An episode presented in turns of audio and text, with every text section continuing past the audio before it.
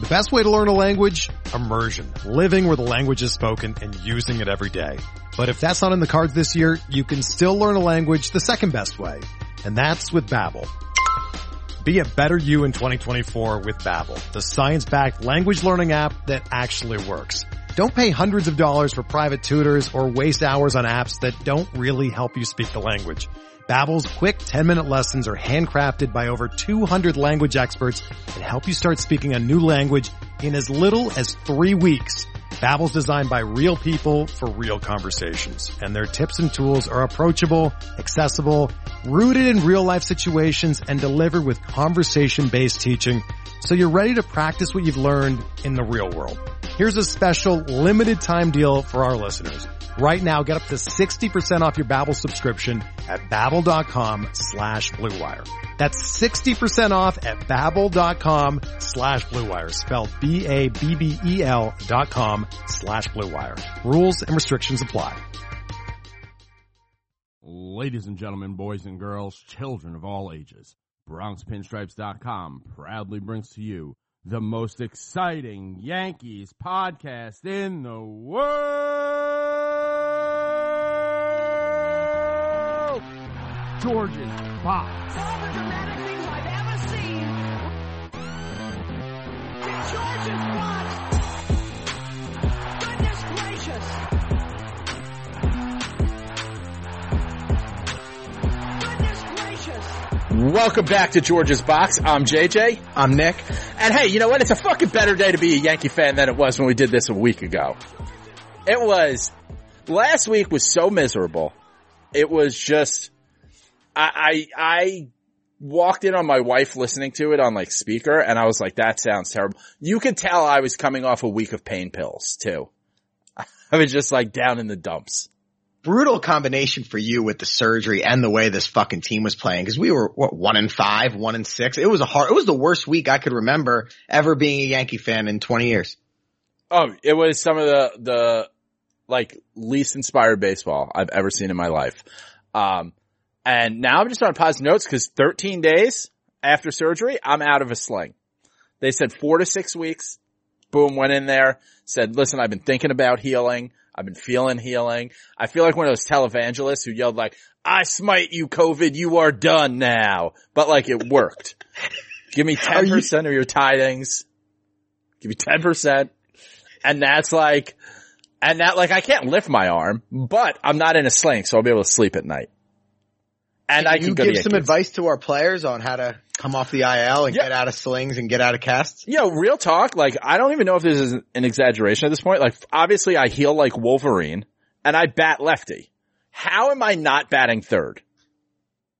I'm looking, I'm looking at a three hitter right now. I'm Yeah. staring across the computer screen at our next three hitter. Cause guess what? We are about f- four days away from roof, Rougned Odor going from not being on a, ma- on a team to batting fucking cleanup, batting third for us. Cause bat cleanup today.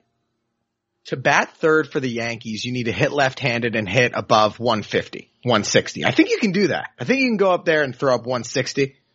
Oh yeah, dude, I could bunt it. I, well, one, I could sacrifice bunt at the major league level. I've said this many times before. No doubt in my mind. You get a major league pitcher up there, I can sacrifice bunt. I'll probably find some hits. Three chances to get one down.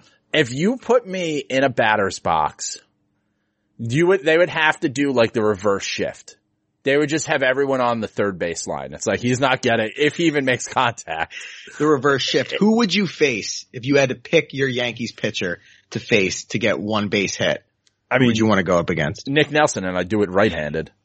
right, let's do it now. Who gives a shit? Like, Nick uh, Nelson. Sunday, the Yankees have a chance to sweep a four game series. They're down 4-3, very winnable game. Aaron Boone says, you know what? Fuck it. Nick Nelson, we're going to give you two innings. He lets up four runs. We're going to punt and get on the plane and go to Baltimore. You had arrested Green. You had Chapman hadn't thrown. Wilson had only thrown one day before. I mean, you had guys available to throw and Boone just said, fuck it. And he punted the fourth game of the series. Because here's, I think I'm over Aaron Boone. Yeah, we went four and two this week. I'm getting closer. I think Aaron Boone. I'm not saying we got to fire Aaron Boone right now. I'm saying that it really needs to be championship or bust. That's what I feel. because what Aaron Boone did to us on Sunday, he is the, he's the villain in a movie. You know when there's a hero and a villain and then it gets down to the end and the villain has got the hero. He's got him. And for some reason, the end result is the hero is tied. And yes, the Yankees are the villain here, but I'm fine with that. The hero is tied to a chair in a warehouse and for some reason it's wet, always wet in a warehouse. And there's like three henchmen there. And, and now the guy, the, the, the, the villain, in this case Aaron Boone, has a gun. He has a gun and could just shoot you in the head and end it. But instead, he's like, let me tell you all this stuff. And instead of shooting you, I'm going to leave it to my three henchmen. But his three henchmen are Nick Nelson, Brett Gardner, and just sitting DJ LeMahieu. Like, I was going to say Luis Like- Cessa. like what, like, third you know, just like that was such, it's just like all the momentum when you see that lineup. It's just like, you, you're, you're a losing team. You can't punt games as a losing team. If it was August and we're up six games in the division and we're 12 games above 500, yeah, you run that fucking lineup out there in Cleveland. But not when you're fighting for my sanity. No, of course. Aaron Boone, they are 9 and 12 and he's managing them like they're 15 and 3. If you're the Dodgers and you're up 8 games in the division you want to give guys some rest, fine. But they're, they're in last place. You, you are in no position to be resting guys. And the fact that they just act like they already have a playoff spot, like 95 wins is just guaranteed. Everything's gonna even itself out and they're gonna be there in the end. That is not true. You have to play and win the games and they were up 3 nothing. This was the definition of a winnable game. Taillon had his issues and we'll talk about him, but man, you had guys rested in the bullpen and as soon as they get down by one run, you give up. That no wonder none of the players respond to any adversity. As soon as the manager sees any adversity, he punts. listen, all the best football teams punt when they don't have a completion on first down. That's obviously what happened. Great analogy. Because that's what we did. Definition, yeah. Fourth inning down four three and, and you're giving up. Five innings to score one run in a hitter's park and, and you're giving up. It, it's pathetic. They sat and they sat sat Stanton on Thursday, sat DJ on Sunday. How many rest days, how many maintenance days do these guys need? Well, I mean, let's, let's talk about the week because I, Yep. they're four and two team. Some people say it's a step in the right direction. I think it's still a dog shit week. You think it was a dog shit week? We played the Cleveland Indians who fucking suck for four games. I have said that for an average team, we are a five run a game team. So for an average team, we should have scored 20 runs. We played a below average team and scored 16 runs. Now I get, you only gotta get one more than the other guy. I don't gotta be faster than the bear. I just gotta be faster than you. But it's not, you know, yes, Gerrit Cole went out there and was fucking Gerrit Cole. That's great. That's inspiring baseball. Yeah, there was some come from behinds, but wh- why are we coming from behind? Why are we giving up three runs in the first inning? Yeah, Thursday night when they were down three nothing, I'll admit there was a thought that crossed my mind where it's like, why am I doing this every night? Why am I making sure that everything's done and that I'm in front of the TV at 7.05 to go down three, four, five nothing in the first inning every single night? They're always playing from behind and you start to question yourself like, am I stupid? Am I crazy? Am I being punked? I mean, how many nights in a row are we just going to sit down and give them four hours when they're down four nothing in the first? Well, also that game started at like 6.05 or 6.15. Yeah, that was the 6-10 game. And I, like, I'm sorry, maybe it makes me a bad fan for having other responsibilities, but I was ramping up for 635 and I'm going to get my remote and all of a sudden, boom, I'm getting push notifications. There have been way too many instances where the game starts, you go to the fridge, you go to take a piss, you go to take the trash out, and you come back and they're down three nothing. That has happened to me at least five times this year. And that, you know they've only scored one first inning run in 21 games, one Aaron Judge solo homer in one of those Blue Jays games in Dunedin. They have scored one run in the first inning. Of all of the awful stats that I've seen, that's gotta be the worst one. Michael Pineda would be 0 and 5. Easy. Easy. That guy had never came back from a, a first inning deficit. No, never. Yeah, I, I mean, it, also, I mean, in that same game, like right after that, they had the bases loaded and there was a point where I was like, fuck it, just hit a grand slam. Hit a grand slam so I go to bed at 7.03. Like, just fucking end this for me. Yeah, put me out of my misery. And Friday night, same thing. Montgomery puts them in an early hole. They were down two nothing or three nothing. Lucky they were able to come back. Stanton hit a couple of bombs. They showed some fight, but you can't come out every night down four nothing, down three nothing, and expect to win 95 games because it's not going to happen. And like you said, the Indians are a bad team. And after this week, after the Orioles and the Tigers, we're going to start playing some real teams and you're not going to be able to get away with that shit. Yeah, it's, you know, so four and two is good. Five and one would have been better.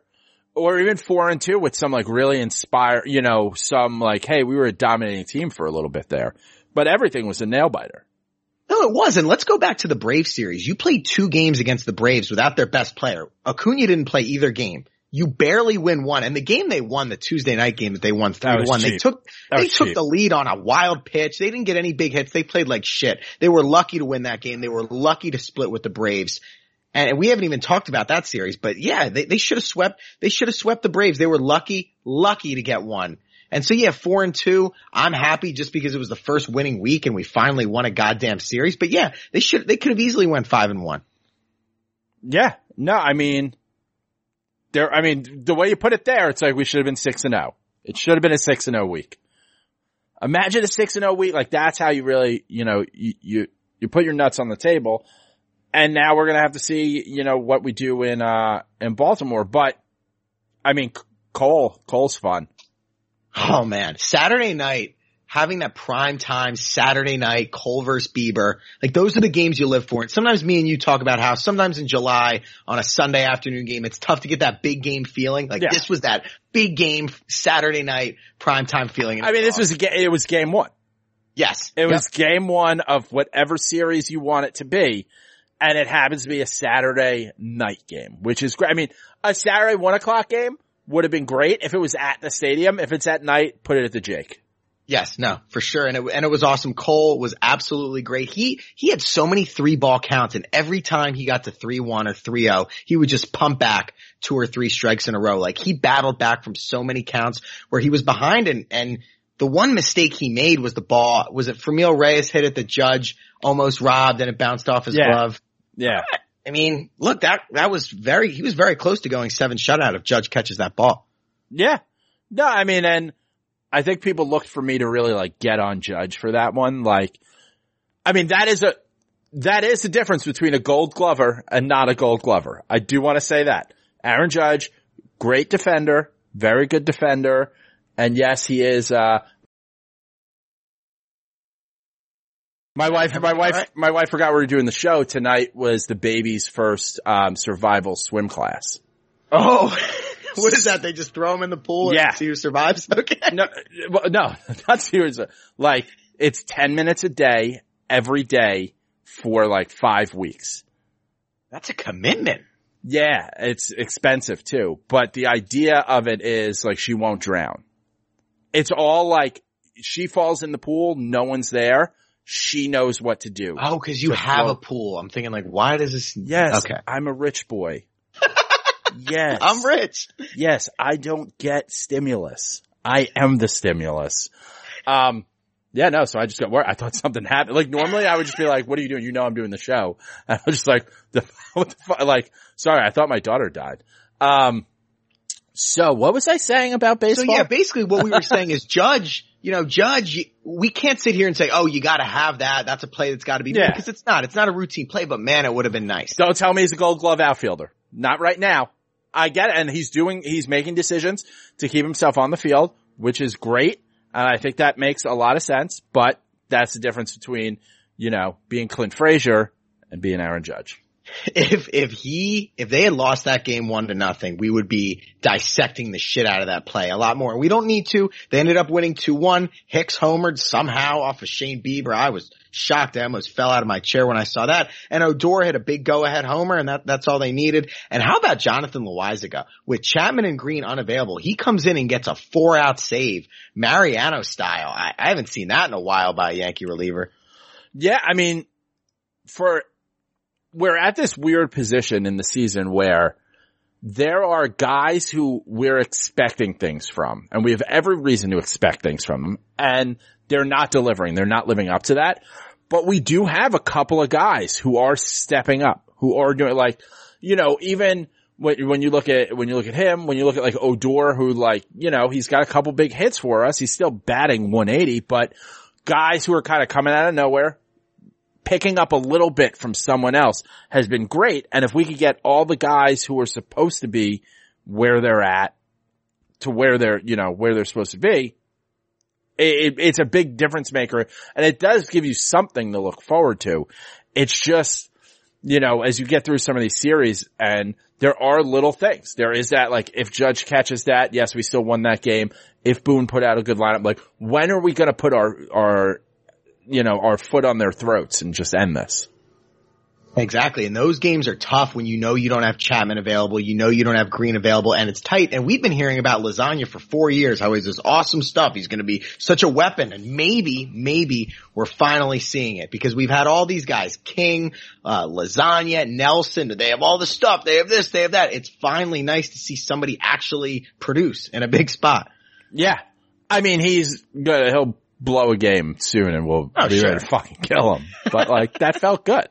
That felt good. But I mean, I don't know if it was you who tweeted it or who, or I don't know if like Paul O'Neill said or something, but like it's Clemens again. We feel, it feels like when you've Cole, oh yeah, it does. It Yeah. does. And, and people will comment and be like, what about CC? What about CC? I love CC. CC was never this good. No. He just wasn't. No, no. I mean, CC had some, some very good seasons with us, right?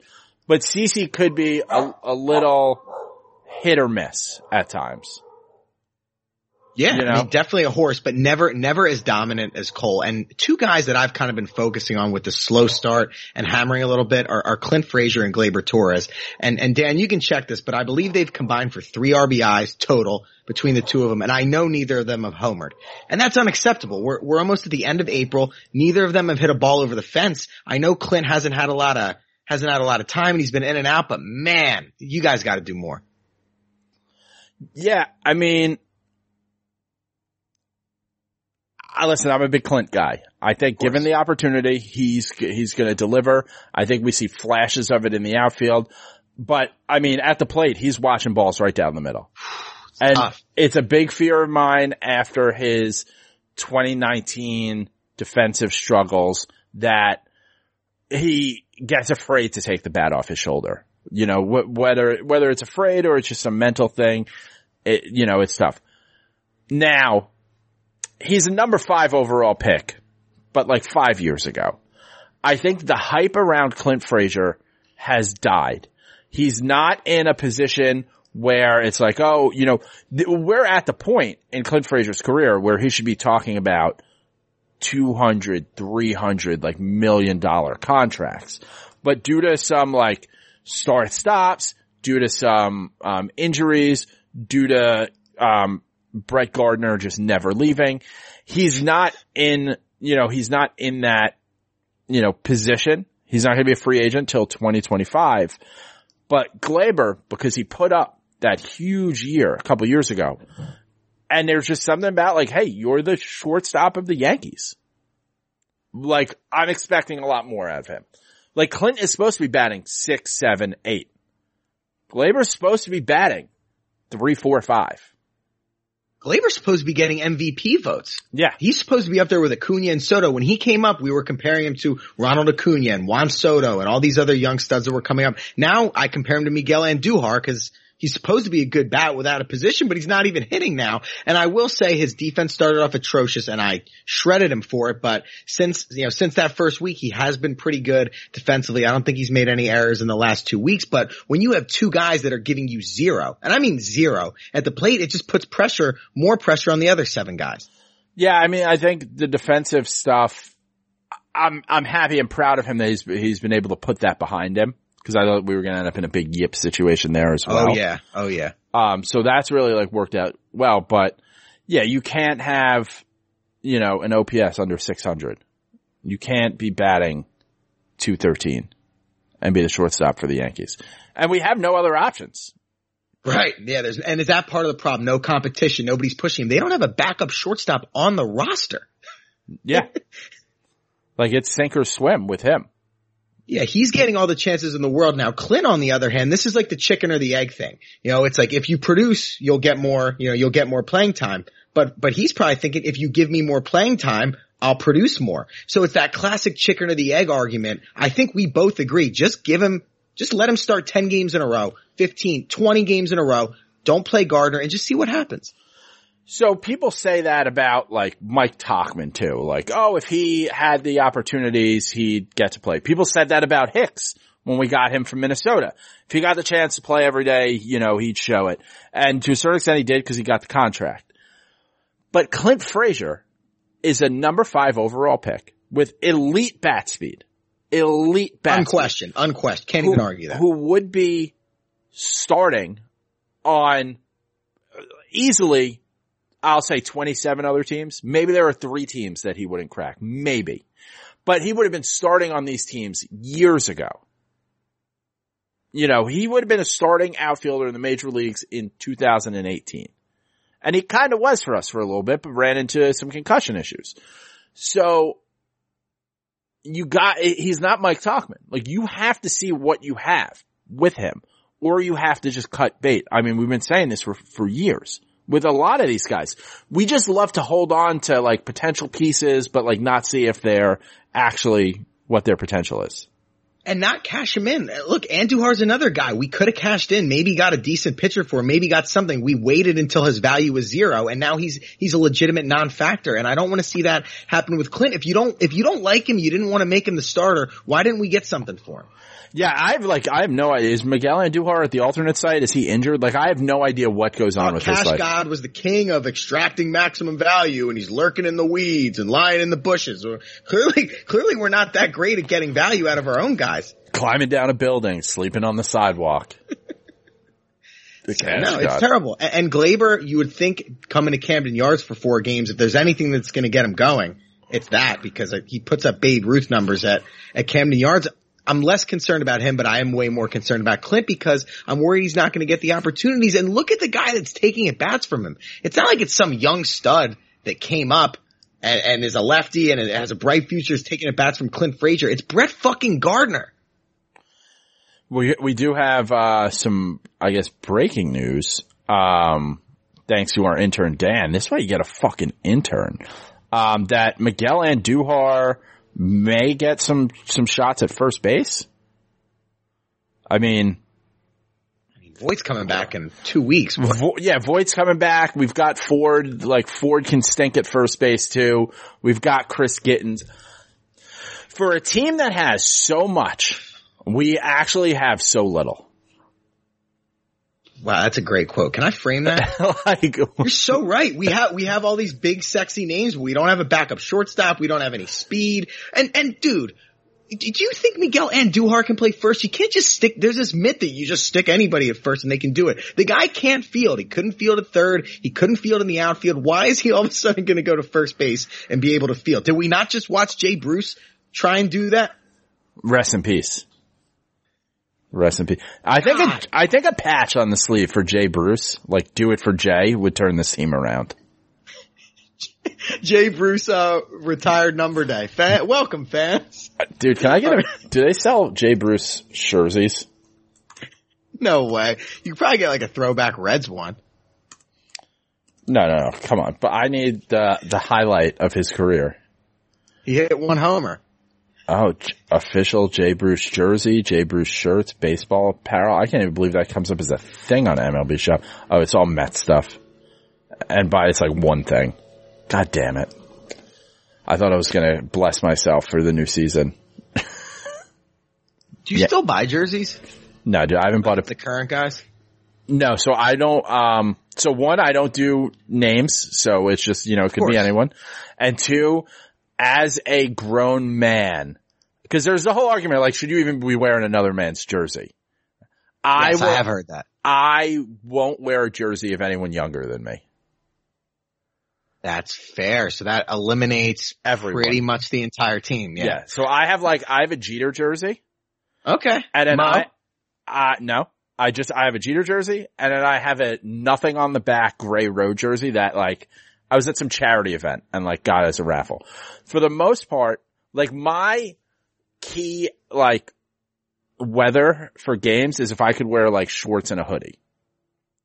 Like a light Like hoodie, something like that. 62 and Yeah.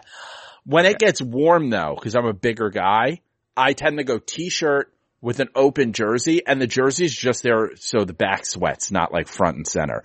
Cause those oh, seats, Oh, that's why. I have noticed you do that. Yeah. and cause I spent for a lot, a long time, like I sit in a lot, a lot of times I sit in seats that have leather backs, Okay. you know? And that, right, big guy. when you're, yeah, and when you're a big guy, it's not a great combo. Yeah, see, it's just not my, to be honest, it's just not my style. I prefer to wear just t-shirts, maybe even a t-shirt jersey or hoodies. And I just have no desire to Yeah. button up, and the buttons I don't, I don't really like. I just want to, something that I can pull over. Yeah, I rarely will button it. Sometimes I will. I used to think a lot more about what I was wearing to games. Now I'm Yeah. just like kind of happy to be out of the house. Right. But yankeeshirt.com, they've got Oh, Jay Bruce t-shirt jerseys are on sale for 19.99 down from 32.99. So get them while they're hot. go grab those. I don't think anybody is going to buy a Jameson Taillon jersey anytime soon. He threw three great innings on Sunday, three shutout. I think he might have faced the minimum, maybe 10, maybe 11 batters in the first three innings and then just immediately forgets how to pitch in the fourth inning, lets up four runs, you know, game's basically over. What do you see with this guy? Jameson Taillon is doing exactly what we should have expected from him. the problem is we're dumb. And all fans are. I mean, that's fanatics. That guy looks as Florida as it, as it gets right there. Uh, fucking, only if he was wearing, our intern has like his buddy just like walked in on him and it's just like, he looks like he's going straight to a golf course and then to vote for Trump. Yeah, he probably submitted his grandma's ballot. She's been dead for four years. Um, so, like I was saying, with Taillon, he threw, he would throw like two good innings in spring training. We'd be like, that's it. He's our number three. like that fucking, and guess what? Like now, a couple of starts later, he's giving us three good innings. So I think what we need to do is, and the order, I don't know if it matters once you get into the season because day, off days and stuff, it resets after the, the all-star break, but like, I don't know. He's not a two or three starter right now. Maybe he will be next year. Maybe like he could be our three starter next year, but someone else has to step up because he's only been in the fifth inning in two of his four starts. And that's not front end of the rotation. Jack, I want to sit here and say, oh, it's early. He hasn't pitched a lot. He's got good stuff. How could I have any faith? Literally no pitcher that Brian Cashman has ever traded for has ever worked out. Pineda, Eovaldi, Javier Vazquez, more recently Paxton and Sonny Gray. We're literally 0 for 500 trading for starting No. Cashman got Clemens. that- Cashman got Clemens. all right, 1999, and he traded Yeah. for a two-time Cy Young Award winner. All right, you got me. 22 years ago, it worked And out. he- and he gave up David Wells.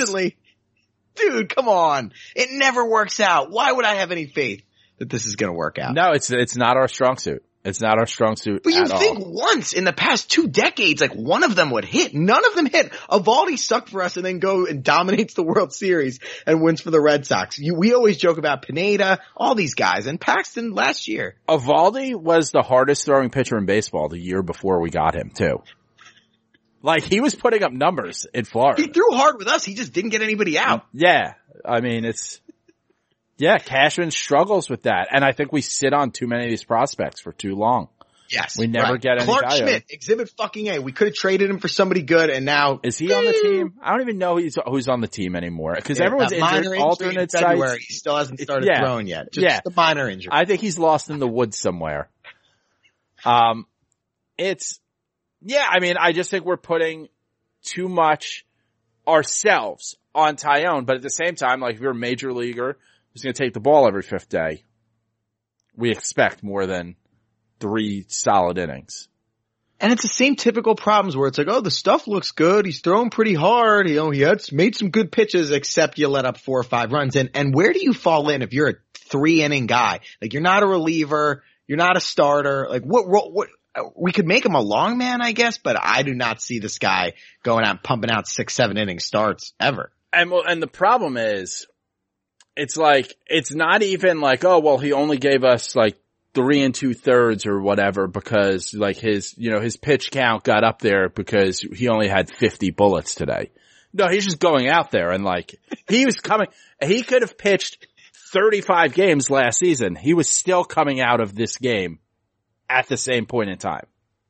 Yeah, no, you're exactly right. And I was having this conversation with my dad earlier and it's like we have all these guys. It's Kluber, Taillon, Germán, Montgomery. And it's like I just want half of them or maybe one of them to be good. And they've all sucked. Like how, how much is it to ask? I'm just asking for one of them to step up and be a number two starter and we're 0 for 4. Yeah.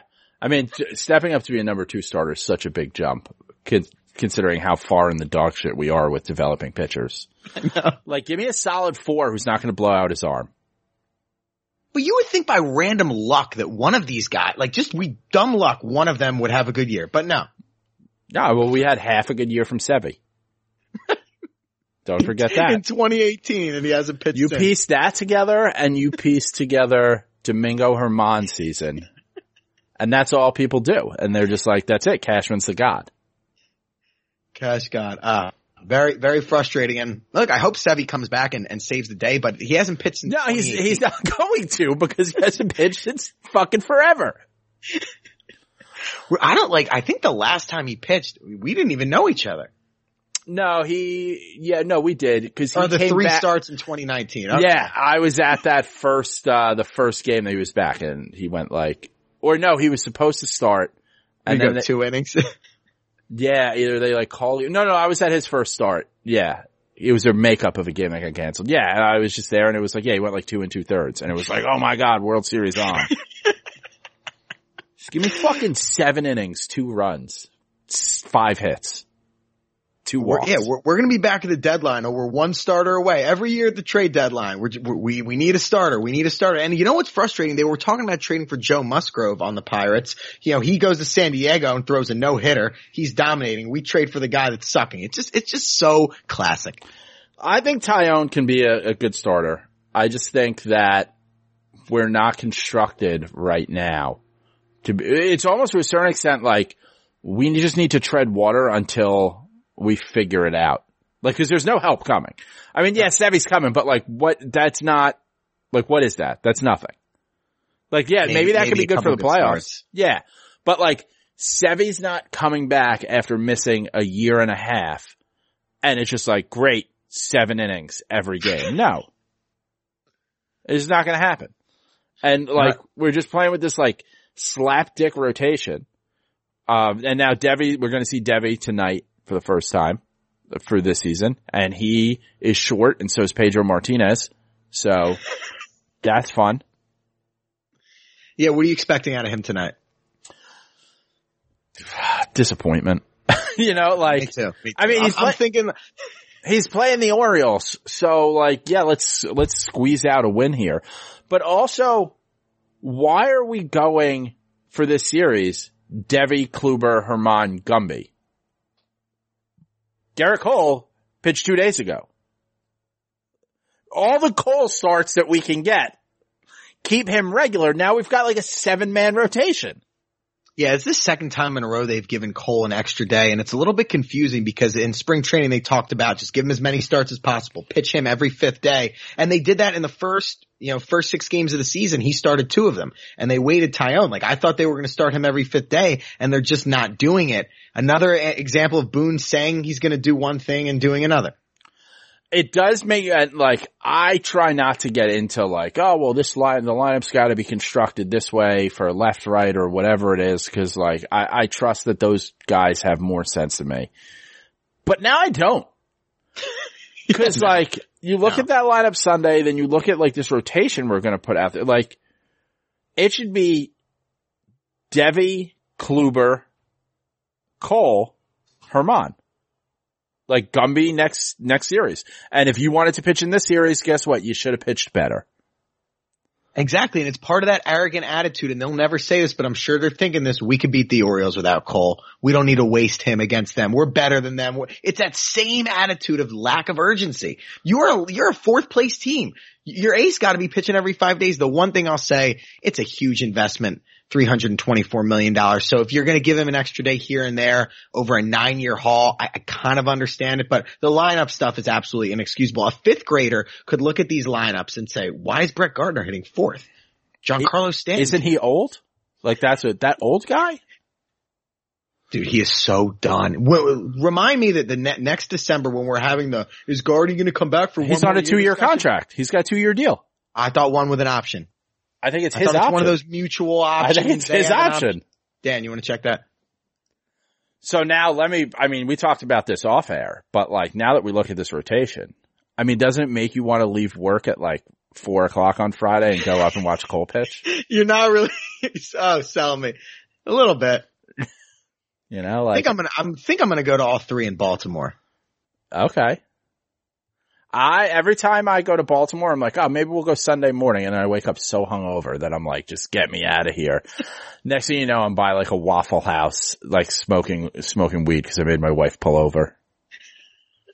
It's a nice thought. Dan, you got the Gardner deal?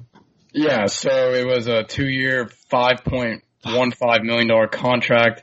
He's earning one point eight five in twenty twenty one with a one million dollar signing bonus, and then he has a two point three million dollar option for twenty twenty two. That's when he's going to earn the That money. he can exercise or that we can exercise?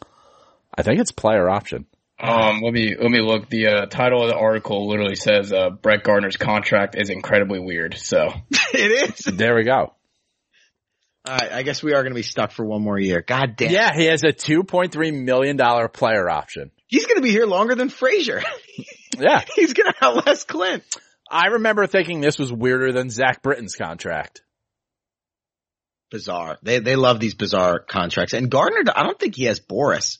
It's usually, it started out as a Boras thing, but I guess everybody's doing it now. These weird choose your own adventure option contracts. I can see Brett Gardner like not even having an agent. Just like, yeah, I just do this from like, I don't know, a hunting stand or whatever they call it.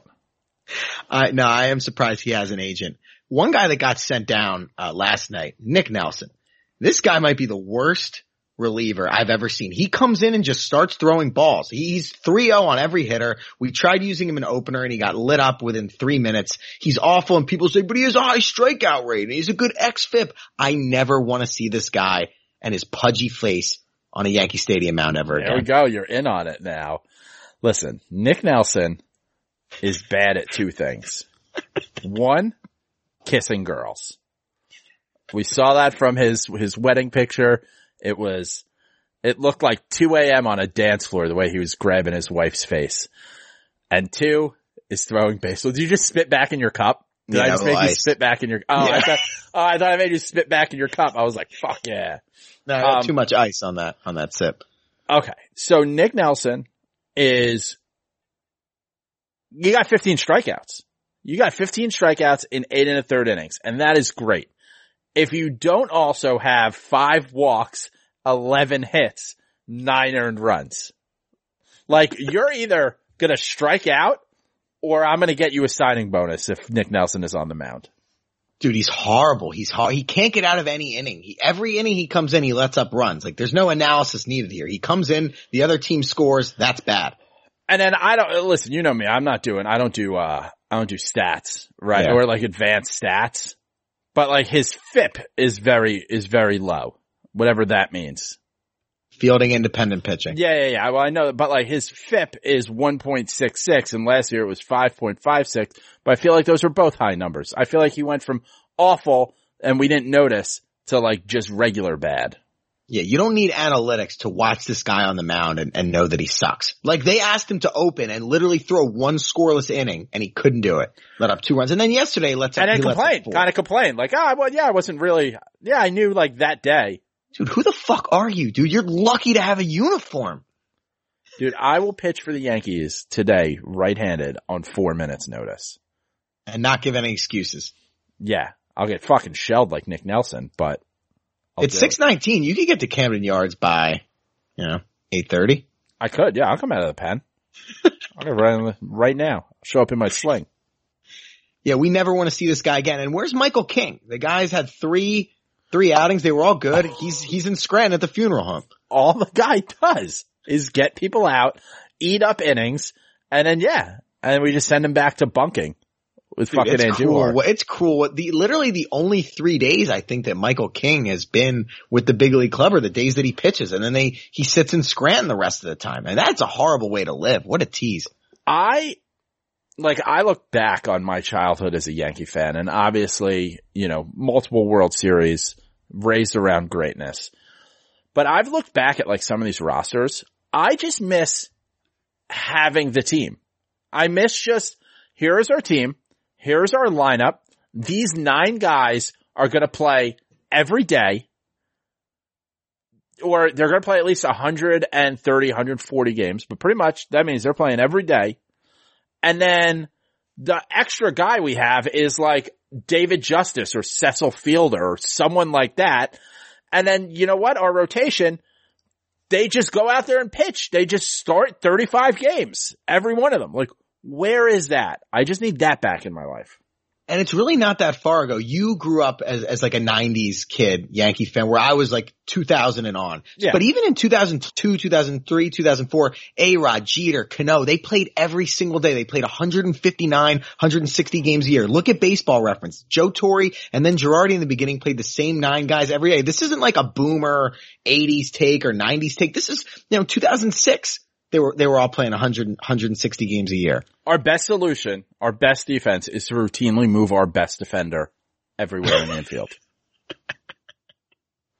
Uh, you know, like DJ we, we first. kind of manage it like almost like a little league team. Like if he could play shortstop, he would be playing short. I'm surprised we haven't even seen him for like an inning at shortstop at this point. But like, yeah, like when I played little league, I was the best guy on my team. You were probably the best guy on your team. Like anyone gets to play high school at some point, at least high school was the best on their little league team. And you end up at some point playing like every position in a game, like just for Mhm. fun. And that's what DJ's doing at the major league level. He does. And Paul O'Neill a lot of times will talk about things that analytics can't measure. And, and that's one of them because there is something to be said where if you're, you're a guy and you know, I'm going to be playing second base every single day and that's my spot and it helps you sleep a little better at night. Whereas these guys, I'm batting second, then I'm batting eighth, then I'm playing left field, then I'm playing right field. They're all moved around and that's, that's got to do something to your head. And that's not quote unquote quantifiable how guys react to that constantly being shifted and moved around. Um, yeah, and guys are just going back and forth from Scranton nonstop. I mean, like you said, Garcia's coming out. He pitched good his last outing. He gave us, he did five innings in his last like alternate, alternate league, alternate site, whatever the fuck it is. but he's also, Satellite. but he's also playing scrubs. Yeah, no, he has. And this is a good spot though, I think, to get his feet wet with his debut this year playing Baltimore. But this is a big series and people tend to overlook the Orioles series, but it's big because you absolutely have to win three. If you split, it's a total failure. And when you start six and 11, you need to go on a bit of a run and pick up these cupcake wins to, to get back in the driver's seat. They need three at an absolute minimum. And the thing about it, if you win three or four on the road, that's a huge, like that's a great series. Like what happened just now in Cleveland, you know, I guess is a great series, but I see flaws with it. I think a lot of people do. Even if we win three out of four, we're still a below 500 team. Yes. No. You're right. And we, and we got three with the Tigers. Like you have to go five and two this week at a minimum. I'm six and one is preferable. But you're playing basically the two worst teams in baseball. We're healthy too. Like it's not going to get any easier. If anything, we're going to get more banged up and the schedule's going to get harder. Yeah. We got to figure it out. These guys, I mean, there, it's still like, let's not get too hype on three wins in Cleveland. We need some guys to pull their head out of their ass. I'm excited for Deivi. I hope he goes out there and he's able to be efficient and, you know, he got a, he gets a lot of soft contact. If he can keep that going, that'll help us. And then you just have to hope that we get Kluber being Kluber. I mean, Kluber's last start, he was, he was painting at times. So you can tell he's a guy based on his track record, unlike Taillon where we don't have a ton of information on him. Kluber has a track record and you can see the spots where he's dialing it in, where he's figuring like, I need a pitch here. And he has thrown some beautiful, like painting corner pitches that are vintage Kluber and you just, but we're still hit or miss or we get it, you know, which Kluber's showing up today. Oh, for sure. It's going to take him some time to get his feel back. Remember, he hasn't thrown in a while, but of all the guys, the Kluber, Germán, Montgomery, Deivi, all these fringe guys, Kluber is the one by far that I have the most confidence in Yeah. to figure it out and become that number two starter. And I was very on board with the signing. And yeah, I think it was the, the Braves, his Brave start. I think he was four shutout and then he kind of fell apart in the fifth, but you can tell he's getting close. Yeah, and you could tell that when it seems like he doesn't have it, he'll find that pitch. Like he could still find, he still got that one punch to get him out of the, that punch to get him out of the round like a boxer has. Like, let me get back to my corner. Um, and then, you know, when you look at like Germán, just, Germán has to figure it out. He's got to step up. Can't get behind early in the game. Can't do that. Not with this team. It's not working out for us. I mean, like there is a path to win all four games here, but you're right. We got to win three. We do. It's a big series and a big story that dropped, uh, I guess yesterday or Sunday.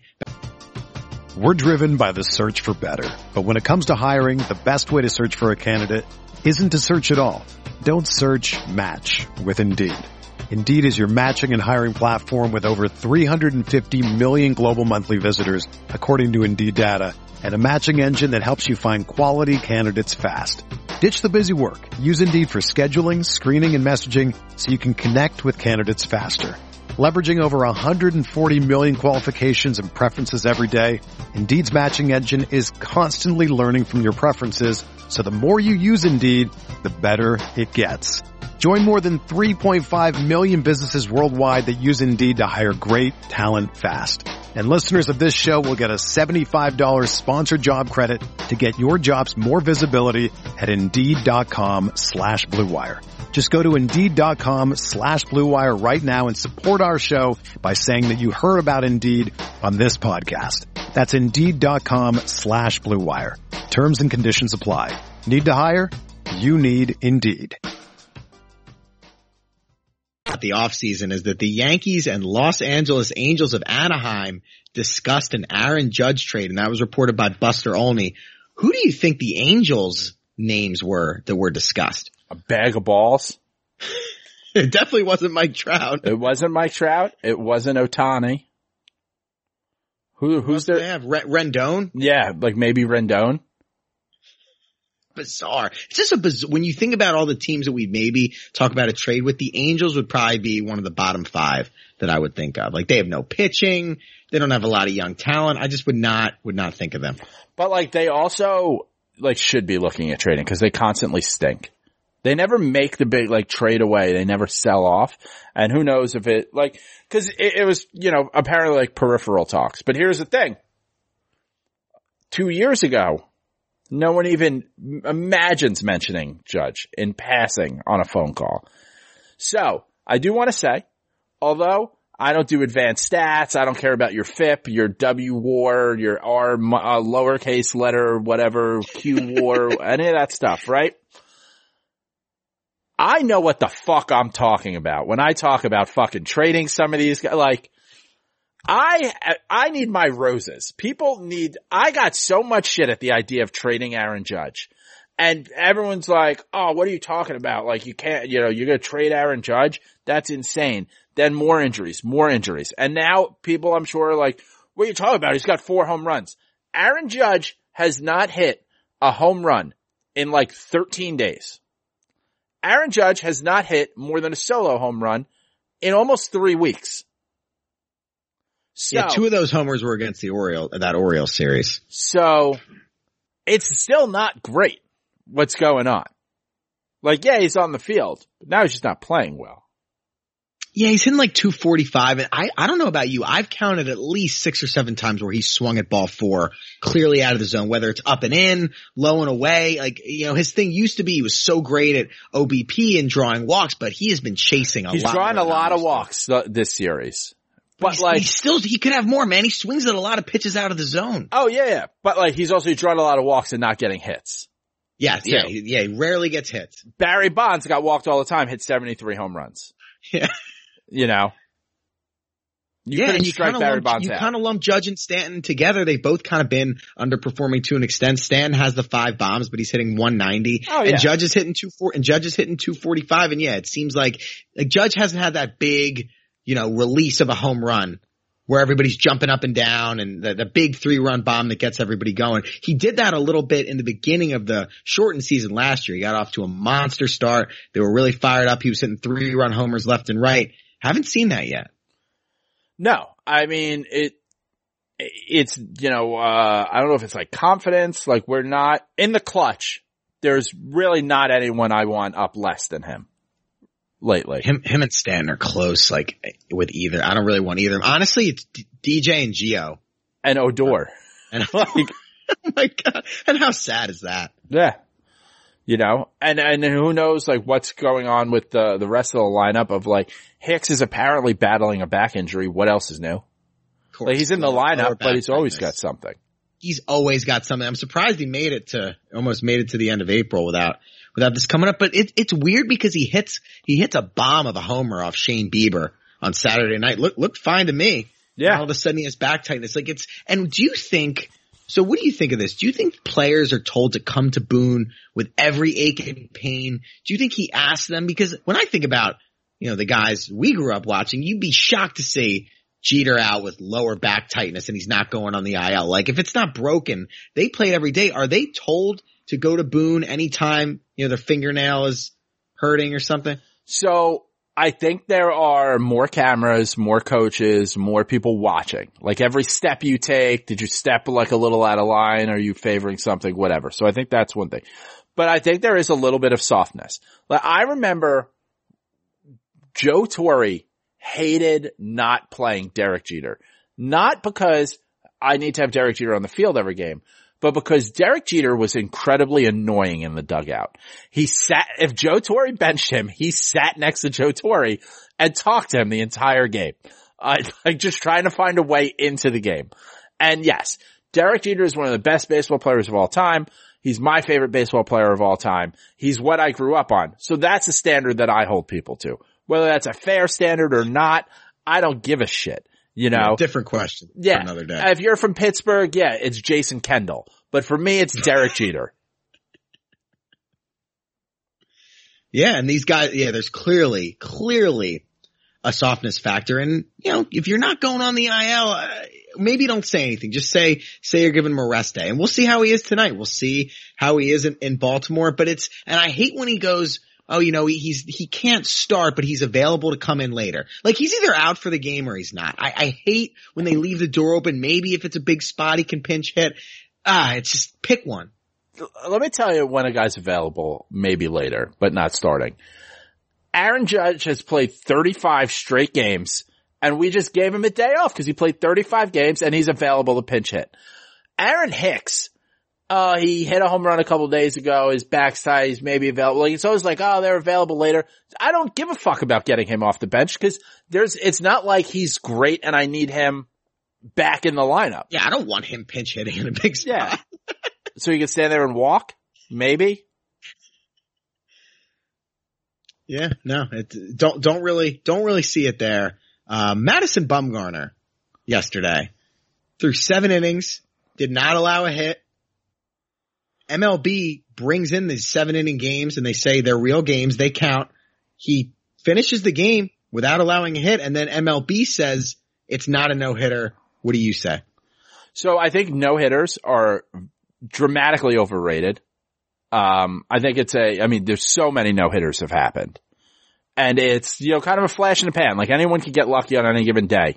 I think, uh, perfect games, there's a little bit more of them because, you know, you can't walk somebody, you can't hit somebody.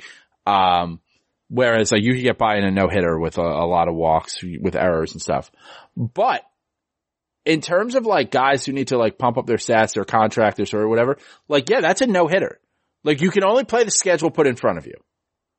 If you don't want to count, you can't be like, hey, you know what? I, we're going to have all these games. You're going to play 162 games, but a handful of them, we're not going to kind of count like the way we used to, and we're not going to tell you which ones in advance.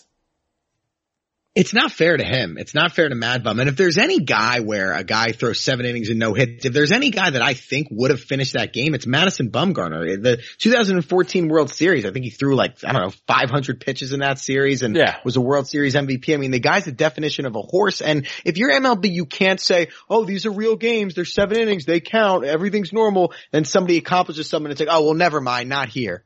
What? Yeah.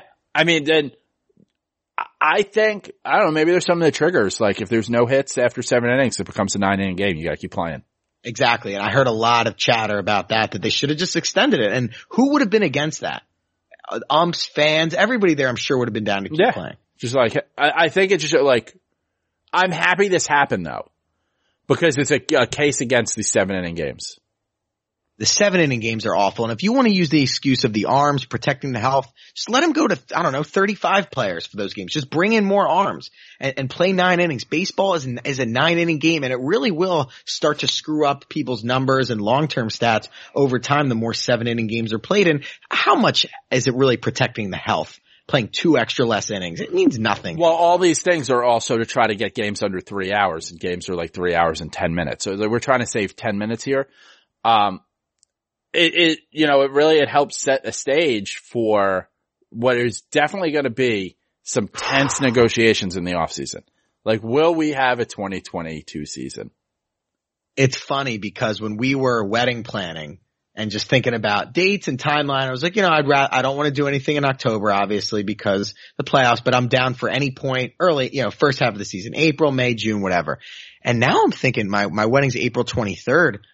Good chance there isn't even going to be a game next year, Yeah. April 23rd, you know? Yeah. Huh. Well, yeah, I mean, I just think it, it, like baseball puts itself in a bad position all the time with shit like this. Like can't get out of their own way. They do, and I don't know about you, but I have fatigue from listening to everybody's ideas on how to improve the game, what they don't like, what they do like, the time of game, the shift. I'm just sick of hearing about. Everybody's got an opinion. I don't really care what what everybody's opinion is. I love baseball. I love watching it, and it's just I'm just bored of that conversation. Yeah. I just want, I don't know, just play the game that I like. Play baseball, and the Yeah. Yankees win the game. And I'm willing, and I'm willing to give up like the guy on second base at some point in the extra innings. I don't think the 10th inning. I think like the 12th inning. Yes, I think that'd be. Per- I think everybody could agree on that. The 12th inning. That and, um, universal DH. Pitchers don't need to hit. I support that too. I, I am against banning the shift. Learn learn how to be DJ and hit the ball the other way. Yeah, no, that, I, I want mean, everybody to be like Bryce Harper, just swinging for the fences, not even trying to go the other way. Like that's what makes guys like DJ valuable is you can't shift against them. Yeah, so I totally agree with that, that the idea of banning the shift and telling, like, yo, put everyone in the outfield if you want. Put everyone in the infield. Wherever you want, you get to play. Cause it's not like a safety thing like football. Where like you can only have guys stand in certain things because people get blindsided. Like, I mean, yes, it did ruin Jay Bruce's career, but, you know, Bruce, your boy. killed- the shift killed Jay Bruce. If it wasn't for the shift, he'd be he'd be batting 500 and winning the MVP for us. Yeah, dude, we'd be on our way to the World Series. He would have never been available. Cause he'd be in Cooperstown already. He might he, he could still get a ring. I was all They in win, he'll him. get a ring. Can we talk about how pathetic Mets fans are for a second? Yeah, what is going on with that? You you tell me. I don't pay attention to the Mets at all. Uh, Jacob DeGrom had like a good start. That's it. That's it. He, I, he struck out like, I think it was 15 guys. So like good for them. It's still a start in April. Like we're talking about an April start.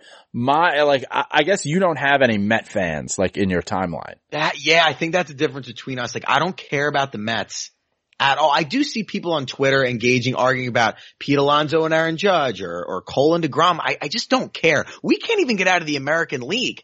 Like the last thing I'm worried about is, is some National League team. Just from my perspective, I get that if you grew up in New York and you know a lot of Met fans, that rivalry's there and it's intense. But yeah, for me, it just never, never crossed my mind. But it feels like Mets fans are obsessed with comparing their stars to our stars. Well, yeah, they definitely are. Um, and like, don't get me wrong. Jacob DeGrom is a, a great pitcher, right? Like he's gone out there, he's won Cy Youngs, he's, you know, putting up number, like video game numbers at times. You're still a 500 team. You know, Exactly.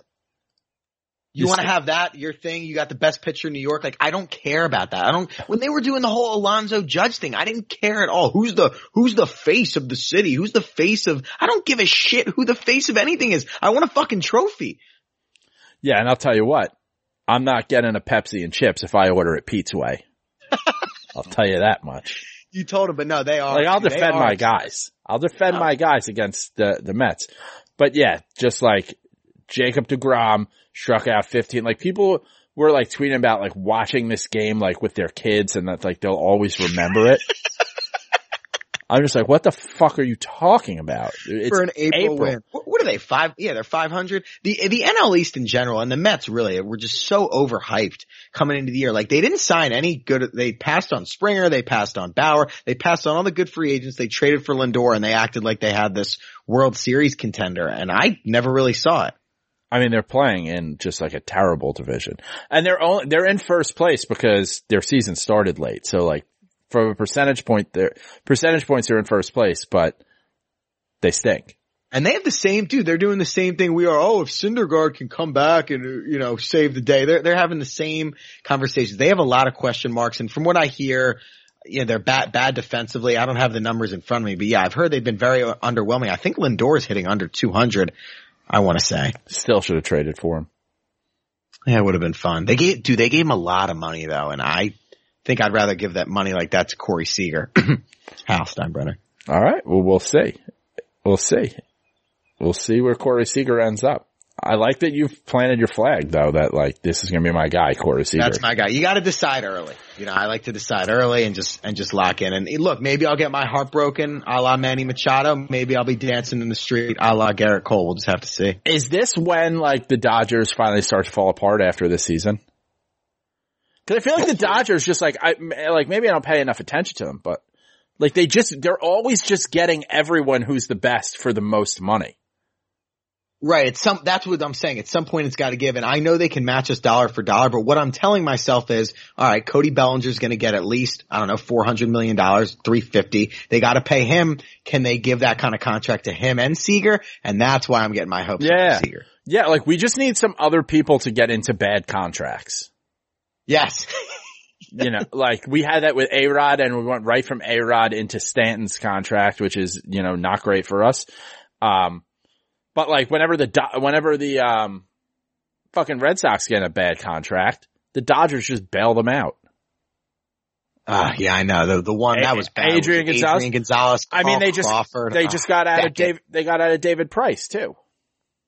Yeah, the Dodgers do help them out with that.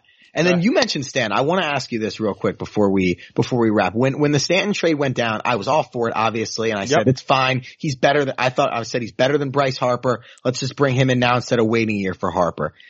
If you could go back to December of 2017 and you can have the Stanton trade that we did, or you can give Harper 330, exact same amount of money. Which one are you doing?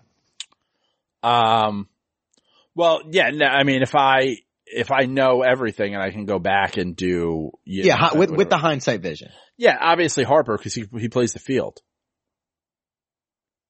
Yeah, for me, it's not even about playing the field. It's just the fact that he's left-handed and just seeing us get exposed to these stud right-handed pitchers. And I'll be honest, like I was not thinking about balance in the lineup back then. And back then we had Didi who was a lefty and they had a little bit more balance. Gardy was playing every day. But now when I look at this team and I look at the way they react against pitchers like Verlander, Charlie Morton, these dominant right-handers that just carve us up, it'd be really nice to have a lefty that could hit 40 bombs. Yeah, it'd be nice to have anyone who could hit above 300, Yeah, well that too. you know?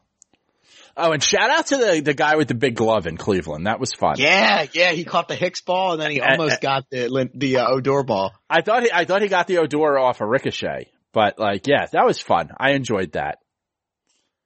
I don't know. I think that's all we got. Yeah, got a got a baseball game in about thirty minutes. Yeah, you got anything else? No, no, I'm just happy to be out of this sling. I might be making my first Yankee Stadium appearance on Friday, uh, since game five of the 2019 ALCS. So getting out of this sling is just, it's really changed like my whole outlook on life. It's empowering, I bet.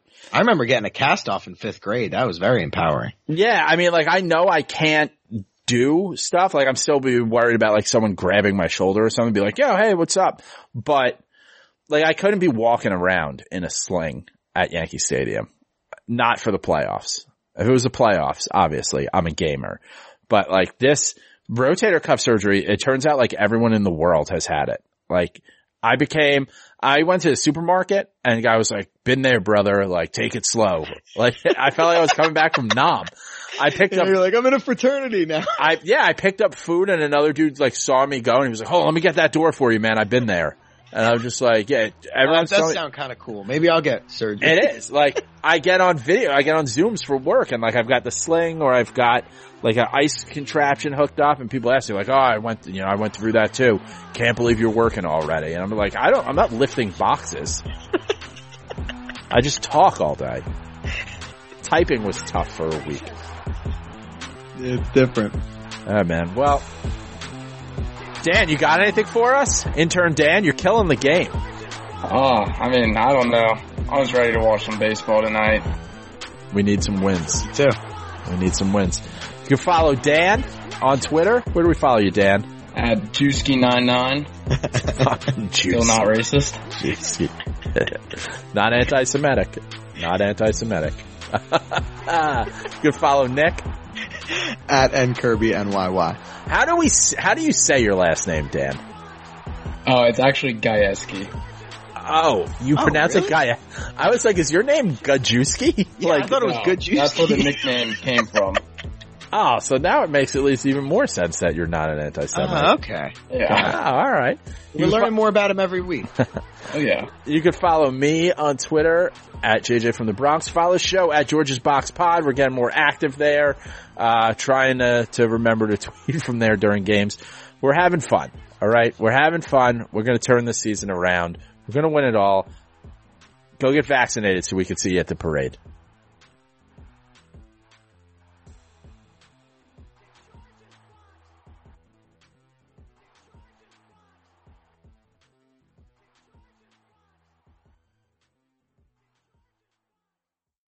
Whether you're a world-class athlete or a podcaster like me, we all understand the importance of mental and physical well-being and proper recovery for top-notch performance. That's why I'm excited that Unifyd Healing is sponsoring this podcast. Unifyd Healing is a new and super innovative global network of wellness centers powered by Energy Enhancement System or EE System. If you haven't heard of the EE System, you'll want to listen up. This technology promotes wellness, deep relaxation, purification, and rejuvenation. In hundreds of locations across the globe, access to a center is easy and affordable. Interested in experiencing the EE system technology for yourself? Go to unifydhealing.com slash bluewire to learn more and find a center near you. That's U-N-I-F-Y-D healing.com slash bluewire. No material or testimonials on the Unifyd Healing website are intended to be viewed as medical advice or a substitute for professional medical advice, diagnosis, or treatment. Always seek the advice of your physician or other qualified healthcare provider with any questions you may have regarding a medical condition or treatment and before undertaking a new healthcare regimen, including EE system.